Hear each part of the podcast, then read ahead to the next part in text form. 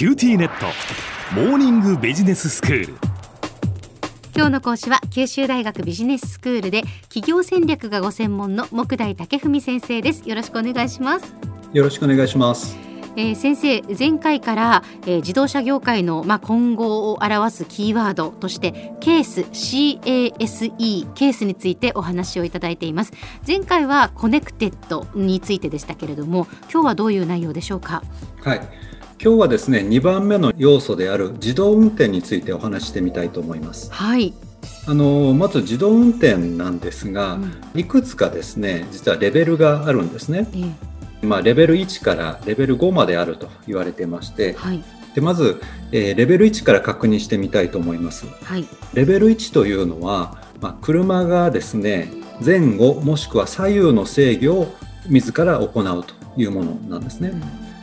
例えば前方や後方に障害物を検知した際に自動ブレーキをかける機能あるいは高速道路なんかで前方の車についていく機能、うん、あるいは車線からはみ出ないようにハンドルを操作するような機能これは左右ですね、はい、こうしたものの、まあ、いずれかを車が行うというケースが、まあ、レベル1というものなんですね、うん、もうレベル1は我が家の車にも搭載されています、ね、かなりあの市場に普及している機能だと思います。そうですよね。でここから一歩進んだのがレベル2というものでして、はい車の自動運転システムが前後および左右の車両制御を担うというものです。はい、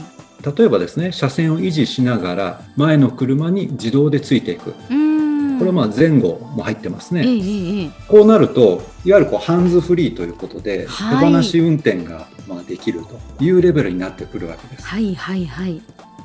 でさらにこれが機能向上していくと高速道路なんかで前方に遅い車がいた時に自動で追い越してくれるような機能もこれレベル2に含まれるんですね。へえもうそういう車が出てるってことですか？そういう車も出てきています。へえただまだ、えーと、機能的には限られていたりそれから使える状況が、例えば高速道路だけとかそういうに限られてくるんですね。はいはい、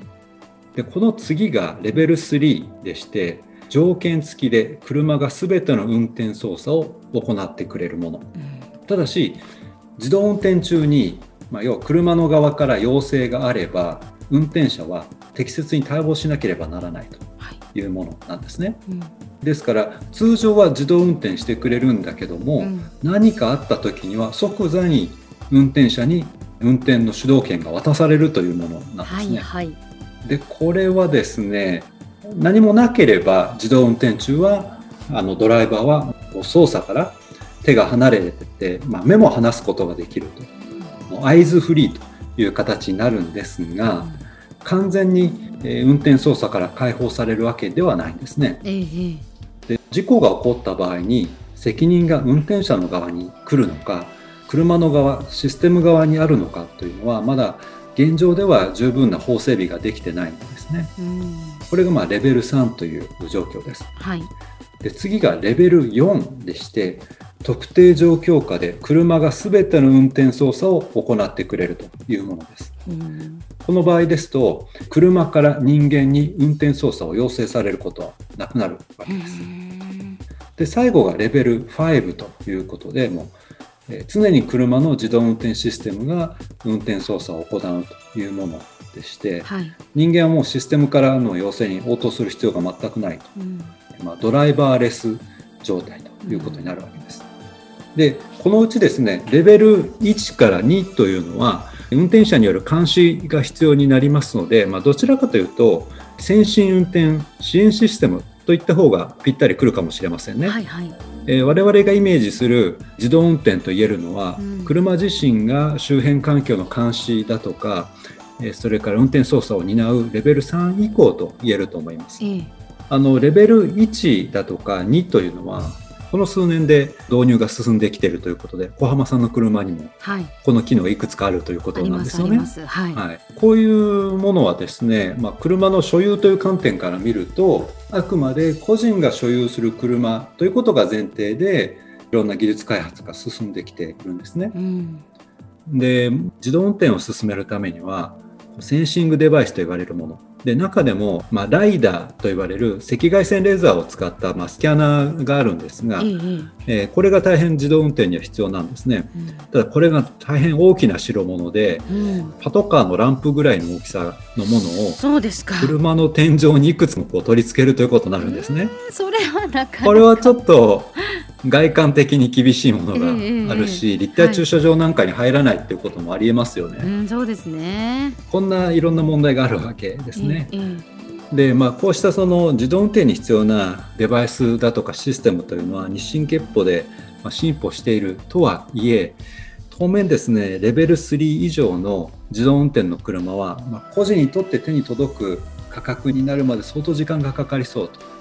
言えると思います。はい、まあ、そういったこともあってレベル3以降の自動運転の車はカーシェアリングだとかライドシェア、タクシー業者といった事業者向けの車になる可能性が高いと考えられています。なるほど。まあ、個人として考えてみても自分で運転しない車というのはドライバーのいないタクシーのようなもんですからそうです、ね、これを個人で所有しようっていう、まあ、ある種モチベーションもあまり湧かなくなるということも言えると思います。うん、ということで、まあ、自動運転のレベル3というのが一つの、まあ、分岐点になりそうなんですね、うん、レベル1から2までは今までと同じように車の個人所有というものが一般的に。でレベル3を超えると車は個人で所有するというものではなくて、え事業者が所有して移動サービスを提供すると。そのための手段になるという可能性があると考えられています、では先生今日のまとめをお願いしますはい。自動運転にはもしもの時に人間による対応が必要なレベル1や2といったものから車の側に運転操作の主導権が移るレベル3から5までの水準があります。自動運転がレベル3を超えると個人所有から事業者所有に変わっていく可能性があるんですがその時代が来るまではかなり時間がかかりそうです。そうなったとしてもレベル1からレベル2の車の個人所有のニーズもま根強く残る可能性があると言えるでしょう。今日の講師は九州大学ビジネススクールで企業戦略がご専門の木大武文先生でした。どうもありがとうございました。ありがとうございました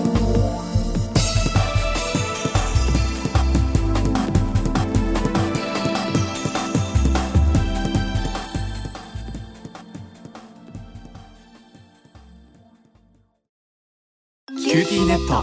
僕が君を守るから。本当に？え？コンピューターウイルスやフィッシング詐欺からは？え？守ってくれないの？ビビックなら全部守ってくれるのに。セキュリティ5台まで無料。光インターネットのビビック